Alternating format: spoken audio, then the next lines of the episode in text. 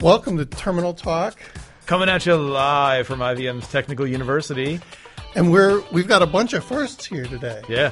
This is going to be the first client we're interviewing, and the first time we've uh, allowed a business person on the show. You know, usually we don't do that. They're on probation, though. Yeah, so I'm so grateful. so just remember this, uh, Beth. If you screw this up, no business person ever, Ever is going to be allowed on the show. I'll give you my cell phone number at the end. There's a lot riding on this. So we've got Beth and Naveed from ATP Co. And they're going to tell us, uh, start by telling us what the heck is ATP Co. All right, so this is Beth Taylor. Um, ATPCO is the um, world's pricing and shopping data leader uh, in the airline industry. So we are owned by the 16 largest airlines in the world, and we work on behalf of the airlines, on behalf of systems and technology providers to aggregate and process data that results in your fare ticket. So if you're buying an airline ticket, if you're flying, it's very likely that data came through ATPCO. That sounds like a lot of transactions. It is a lot of transactions. We've actually had, I think, something like 10x in the last 20 years on our database. So we have about 170 million fares on the database at any one time, and up to 4 million fare changes a day average. Wow. What, what's the what's what do you think's responsible for that uptick? Is it literally just people flying more, or is it more like you said the the fare changes? Um, it's a little bit of both. So obviously, people are flying more. Um, around the world, markets are becoming more mature. Um, but there's also a lot of different ways to get to an airline ticket at this point. Um, whether you want first class, whether you want strawberries and champagne when you get on board, people ask for interesting things, and that all comes together while you're at the point of purchase. So um, the ancillary revenues coupled with the raw fare data, um, coupled with who you are, the personal data around you, all comes together into the fair price. And I, looking on your webpage, it says that you guys do ecosystem around this. What does that mean, ecosystem? So, part of our role uh, within the industry is to lead the industry into the next generation of distribution. There are a lot of players in that ecosystem. There's a lot of old players, there's a lot of new players. There are companies that are three months old that are coming in ready to disrupt air travel and the way we buy tickets. There are big tech players like IBM who have a very um, specific kind of role to play in disrupting air travel. And so we work with everyone in order to do what's best for the ecosystem at large.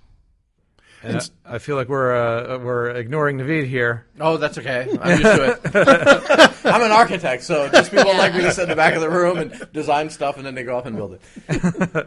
so, but I'll introduce myself. Uh, my name is Naveed Abbasi. I am ATPCO's uh, chief architect, and I've actually been with ATPCO for a very long time. I'm not going to say exactly how long, Uh-huh. um, but uh, but anyway, so I'm glad to be here today. Thank you guys for having us. Well, this is cool because, you know, as a chief architect, you probably have a whole bunch of PCs, right, doing all this work for you, right? Yeah, absolutely. yeah, I put I put forty million uh, or four million uh, transactions a day and one and a half billion uh, output records to the customers through a bunch of PCs. Yeah, absolutely. That's what I trust them to. So, so, how big is your mainframe footprint? Uh, we actually have uh, right now our production mainframe is an IBM Z13 uh, 705. I want to say it's running somewhere right around 900 ish MSUs.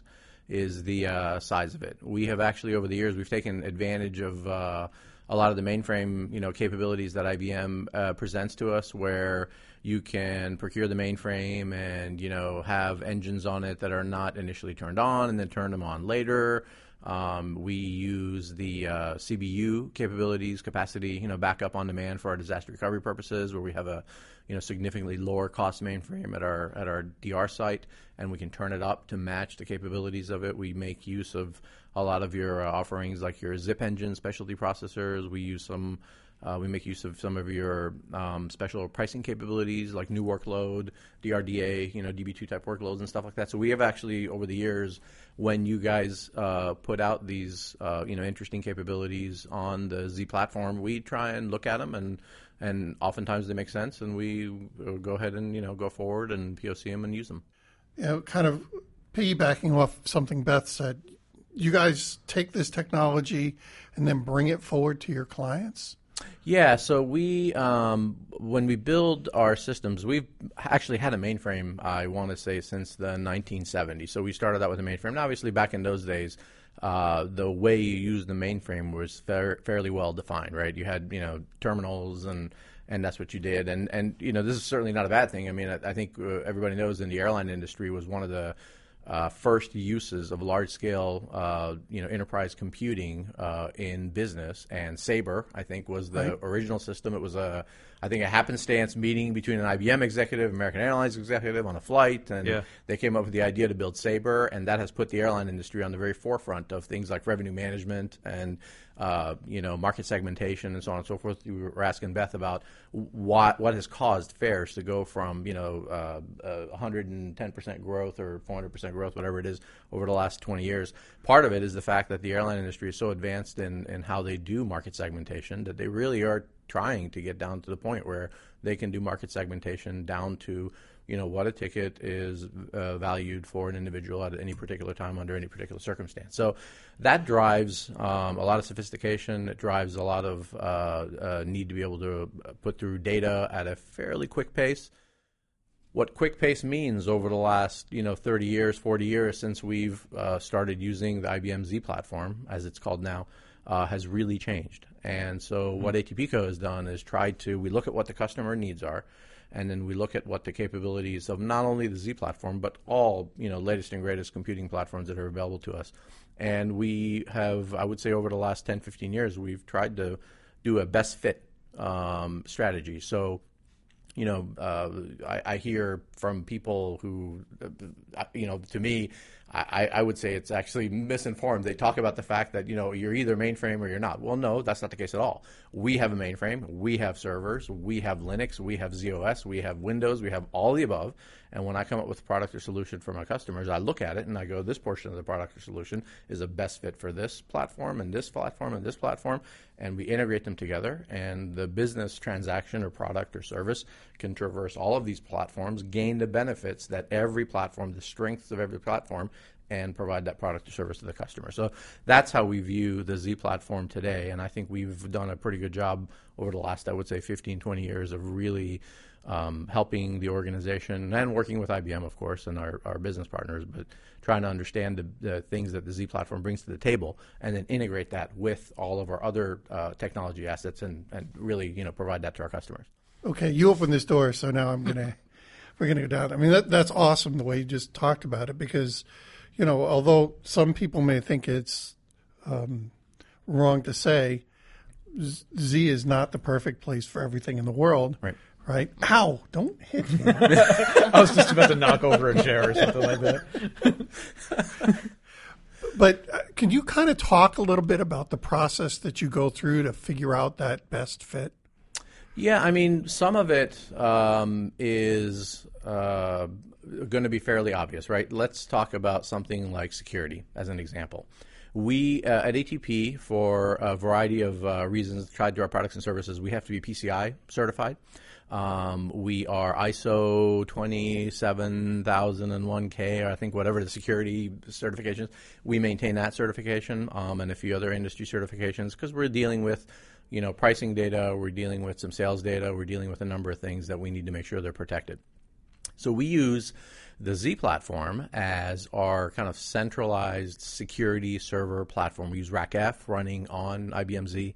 Um, and so, one of the things that we look at, as an example, we started many, many years ago. We started talking about when we brought in Linux and their security, you know, software and servers that can run there. You have uh, Microsoft's platform with like Active Directory and so forth.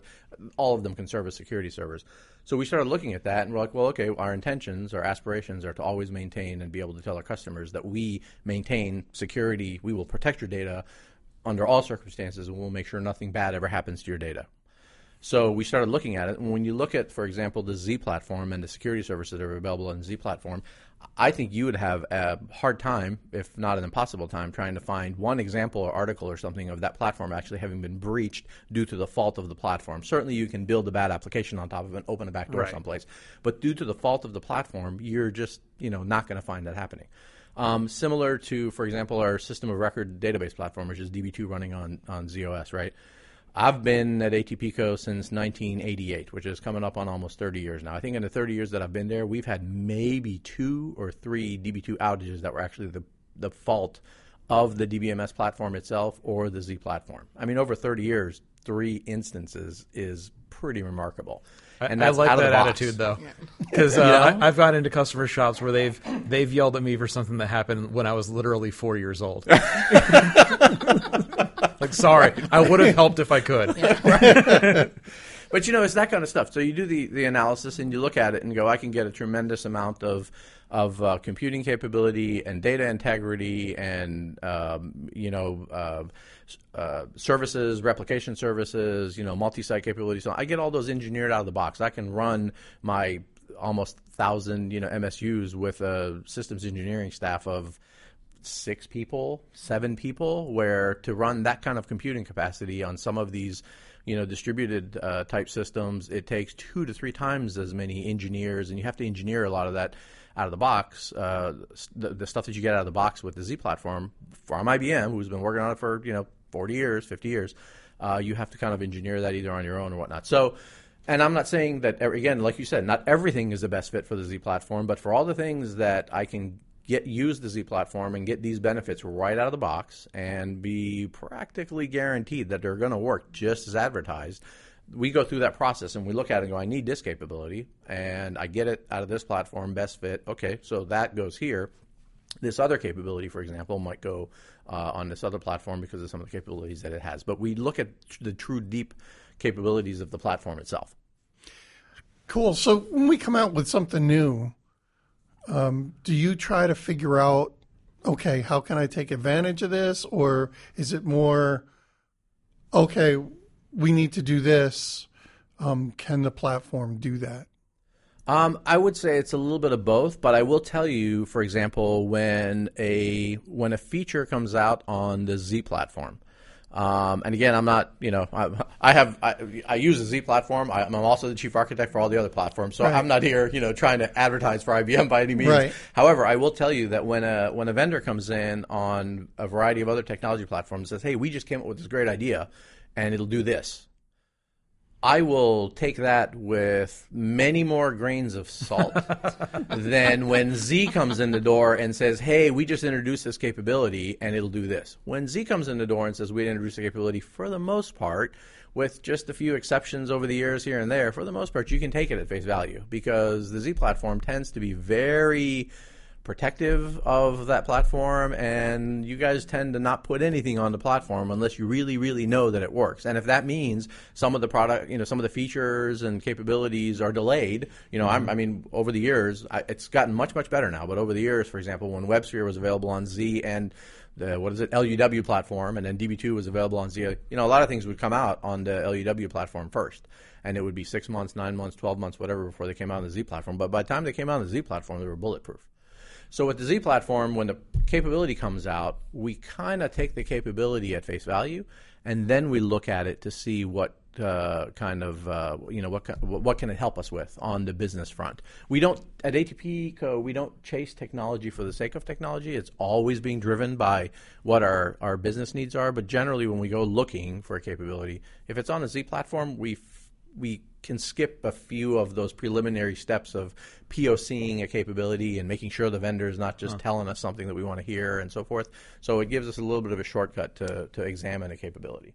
And I'm glad you mentioned business needs because I've been the one coming in the door with uh, Naveed asking him, "Hey, we're a big data company. I mean, we're a big data lake. We're a big data warehouse for um, for the aviation space.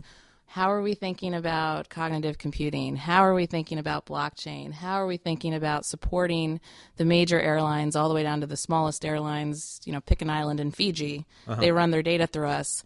What are we doing to support them? And can our infrastructure support it? And I think that's where him and I have a mutual uh, respect and, and appreciation for what Z does for us in terms of what they do for us today and what they're going to do for us as the, the business evolves. So, So, so Beth, do you, do you push uh, Naveed to use cloud computing more, or is is there a big push on the business side to to leverage cloud providers? I mean, my conversations with Naveed on cloud have always been it's kind of the way that ATPCO operates, right? It is there's never going to be a one size fits all, right? It is always going to be hybrid. There's going to be instances, especially with global airlines, where the data needs to sit where the data is, right? Um, and so I think the conversations around cloud have always been a, a best fit scenario, not a, oh my gosh, we got to get on cloud, right? Or, you know, I think the whole, you know, I've been I've been working in the or in and around the cloud space for a long time, and some of it is hype. And at the end of the day, it's you know most business transformational conversations, things always la- land in a customized hybrid world. So Yeah. So when I when I think about the airline industry, I think about there's it's it's a you make a mistake, you end up in the papers, and people are upset immediately. I think about cutthroat, high stress. Um, that must be a, a really fun area to work in. Like, ha, it, is it as stressful as I'm imagining dealing with the airlines? I'd say in in the realm of big data, right? It's trust matters, right? They give us their data, and if we're not trusted with it, I mean, I've seen the the percentage up times. I mean, it's it's incredible. You have, and I think there was one instance where I heard a story about an airline being down for an hour on uh, Black Friday, and think of the dollars lost, you know, at, at that point. So yeah, I mean, I guess it's probably more stressful for you, Naveed, than me. But um, you know, I think I have a, a deep appreciation for um, all of the. It's kind of like the people behind the people behind the people when you're flying that are making all of those systems work together in a seamless, almost instantaneous interaction. Yeah, because if, if you know before listening to this podcast, people might think that the airlines run all of their IT and might not understand that you know there's there's a lot of companies and uh, efforts behind it. So it is Well, thankless yeah. job. That's the ecosystem I mean- Beth was talking That's about. That's the ecos- yeah ecosystem. if, if you think about technology disruption and consumer expectations are changing, right? Like my daughter is going to want to buy a plane ticket off of her Alexa, right? And they know, hey, you know, this is so and so, and I know everything about your profile, so I can deliver this customized thing. I mean, the different ways that people buy tickets around the world require network economics. And that's why ATPCO exists. It's very, very costly for you, British Airways, to set up a connection with every point of sale across the globe. And ultimately, they want to be in as many, um, you know, kind of points of sale as possible. And that's why ATPCO exists to make it easier and make it economically viable to do that. Because Yeah, it seems like every every credit card I have, every you know any bank I've ever dealt with is now trying to sell me that dream vacation, which includes airfare. Is that is that you're doing? No, no. I wouldn't say it's directly our doing, but certainly You when the enable them. airlines, when the airlines uh, and other uh, companies in that uh, ecosystem decide that they want to try and offer not just a, a seat on an airplane, but an actual experience. Uh, you know, it's a okay vacation, great. Let me offer you some of these other things that go along with it. Or are you going on a business trip? Let me offer you these other things. When they uh, decide to do those uh, sorts of things, they do uh, on uh, when it's appropriate. They do come to us and say, "Hey, we would like you to, um, you know, help us with this." For example, you know, I'm going to say this on the podcast. That uh, this may not make me a very popular person or ATPCO a very popular person, but when the airlines decided to charge for baggage fees, um, they did come, you know, for ba- ba- you know, as you guys are familiar, if you travel for business, you know, nowadays you have to pay for bags, right? When they wanted to do that, they came to us and said, um, "We would like to do this, and and we need you to help us because." Really, the those bag fees are just another price point, like Beth was mentioning earlier, uh, where we distribute the price points. If you bought an airline ticket, there's a better than 85% chance anywhere in the world you bought it that it used ATPCO data to do the ticket. Same kind of thing for baggage fees and uh, the the extras that you can buy. You Right. know, book your seat up front. You want to buy a meal in advance. You want to buy a drink. You know that kind of stuff. They come to us for help and those kinds of things. We don't decide that that is a good strategy for the airlines. The airlines do that on their own Oh yeah. uh, because obviously they're competing organizations and each of them has to do that on their own. So we really don't want to disseminate that information to anybody. Well, once an airline decides I want to do this because this makes business sense to me, sometimes they'll come to us and they'll say, okay, now I need you to facilitate the distribution of the data necessary in order to make that happen, and that's what ATP is all about. So we, we won't blame you for the baggage fees, but we notice you're an enabler. Yes, we are. So are you guys, though. So, um, can I? I just want to ask because it sounds like the way you're describing it is companies come to you and say, "We want to do this," and you say, "Here's how you do that." Do you also are, are you looking at at providing data for them to make their own decisions as well? Yeah, so our our data does not just flow one way, right? So um, people give us, I mean, people's uh, airlines give us their data, and some of it's made public, some of it's private, privately held, and they'll buy back uh, data that we compute on their behalf because it just makes economic sense in the way that we put the pieces together, right? So if you think of all the raw data parts, I mentioned 170 million fares on the database all of the data surrounding that 170 i mean you can put that together in an astronomical number of sequences. So um, so yes they'll buy it back. Um, there's other industries that buy data not surprisingly. I mean you've seen this with cognitive uh, intelligence and machine learning. Data is power and so whether it's an investment bank an academic institution a government um, you know, a, a lot of online travel uh, points of sale, as you can imagine. Um, you know, it makes it very, very. It makes our value proposition very interesting um, outside of just the core business of airlines to sellers. because you know not only that a, a ticket was purchased, but how it was purchased, and if somebody came to a bundle, what came first, what enticed someone to add something else.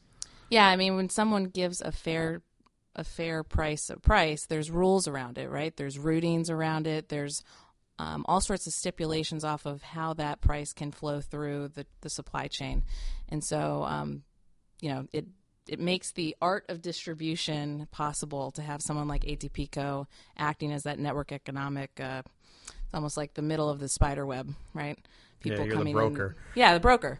Actually, when I first met Naveed, I started talking to him because I used to work in banking a long time. It's like the investment banks have the the Swift, you know, technology that they put the trades out on, and then private wealth will buy it, right? So very similar. Um, we help broker.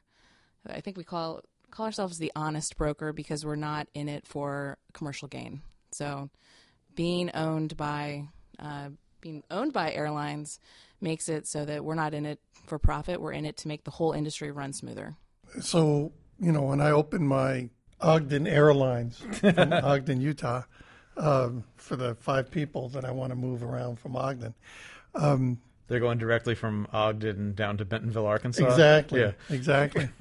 um, then I can come to you guys and, and and do I pay into that or how does how does that work? Yeah, there, I mean, there's everything from the biggest subscription, which you can imagine the you know the major GDSs, the major um, uh, brokers, travel brokers like Expedia, Google. I mean, um, that's all the raw data, right? But there's a million different ways that we compute that data on on site um, or in our you know infrastructure services um, to give that out based on who you are and how you intend to use it. So you can get everything from I think last year our uh, we had a contract for eleven dollars. Right, so you can imagine a very, very long tail. Um, I mean, I think this is just the nature of data in today's world, right? If you want to use it as an input into an algorithm that, you know, just requires one piece of piece of that raw data, then you know you're welcome in our door anytime. Now, have you guys started to create APIs and do REST in this space? Yeah, we're actually uh, we've had APIs for many, many years. Now, I'm a obviously I told you guys I started there in 1988. My first job was to hang tapes in a computer room, and that was the reels, right? And the machine. Yeah. And I remember I did that. if it had a suction leak, the tape would Yep. just go all over the place. Like, oh Lord, what happened? What am I going to do now? So anyway, um, uh, so when I talk about APIs, we've had APIs for a very long time. Now today there is a, I guess, a somewhat classic. Somebody decided to put a definition of what an API was on Wikipedia, and that's kind of the one that stuck. So that's what people talk about.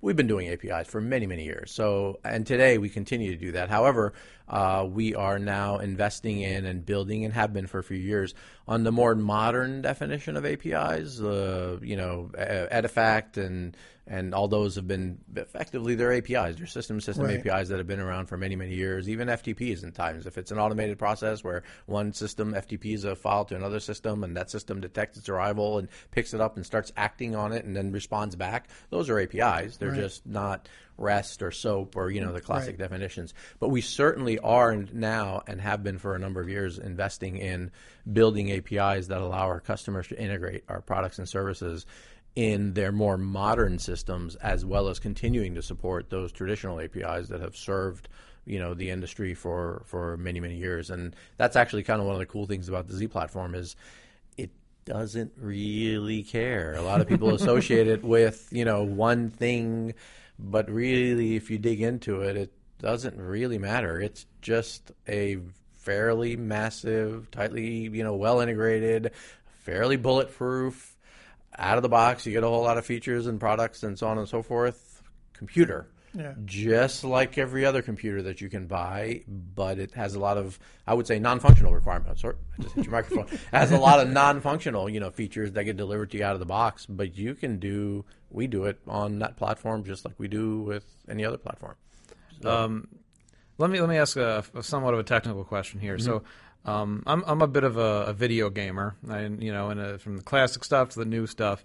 Um, and there was this game called Contra back in the day. I played Contra. Yeah. So, and there was a code you could enter in the beginning to give yourself, you know, 99 lives and invincibility and stuff. Yeah. Is there anything I can do like that when booking my travel to make sure that I get that champagne and strawberries? I want the champagne and strawberries. Wait, That- that's your technical question. I was like preparing myself like, oh, this guy's going to ask me something about. He's going to want to know something about the crypto facility or this, that, and the other. That's the technical question.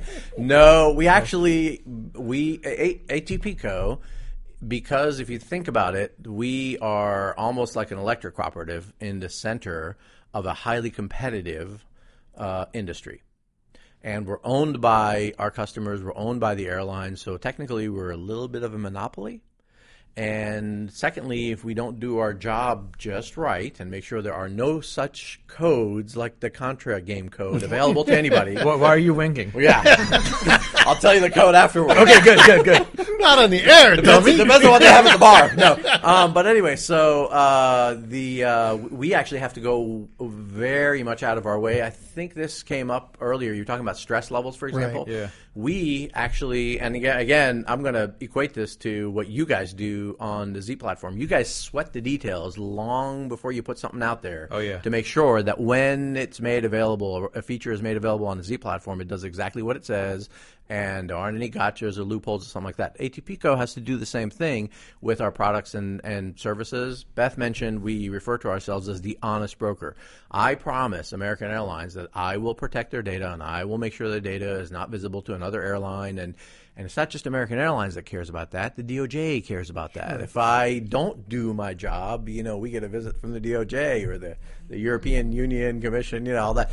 So we actually have to go way out of our way to make sure that when we put products and services out there, we think through a lot of those, um, you know, scenarios, and we have to make sure that we cover all those bases and make sure that we continue to act uh, as that honest broker and protect the data and so on and so forth. So it's you know it's funny that you mentioned that, but we actually uh, we you know when new management comes into ATPCO, Beth went through this. You know when she joined us, when new management comes into ATPCO, we actually kind of read them in on our our consent decrees and and uh, past legal situations that we've had to deal with, and so we have to be very care- careful. We have to make sure we absolutely protect our customers' data. We protect the, the privacy of the data. We protect the confidentiality of the data, and, and so on and so forth. So Even if we make only- sure that doesn't happen. Right. Even if they're only paying you eleven dollars. That's right. Yep. It doesn't matter. It's like a blockchain that gets all the way to us and then stops. So you you mentioned that the the mainframe is a piece of your larger infrastructure. Um, what percentage of your workload is tied to the mainframe?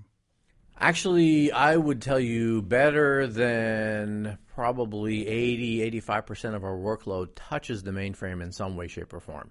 Some of that workload touches the mainframe more extensively.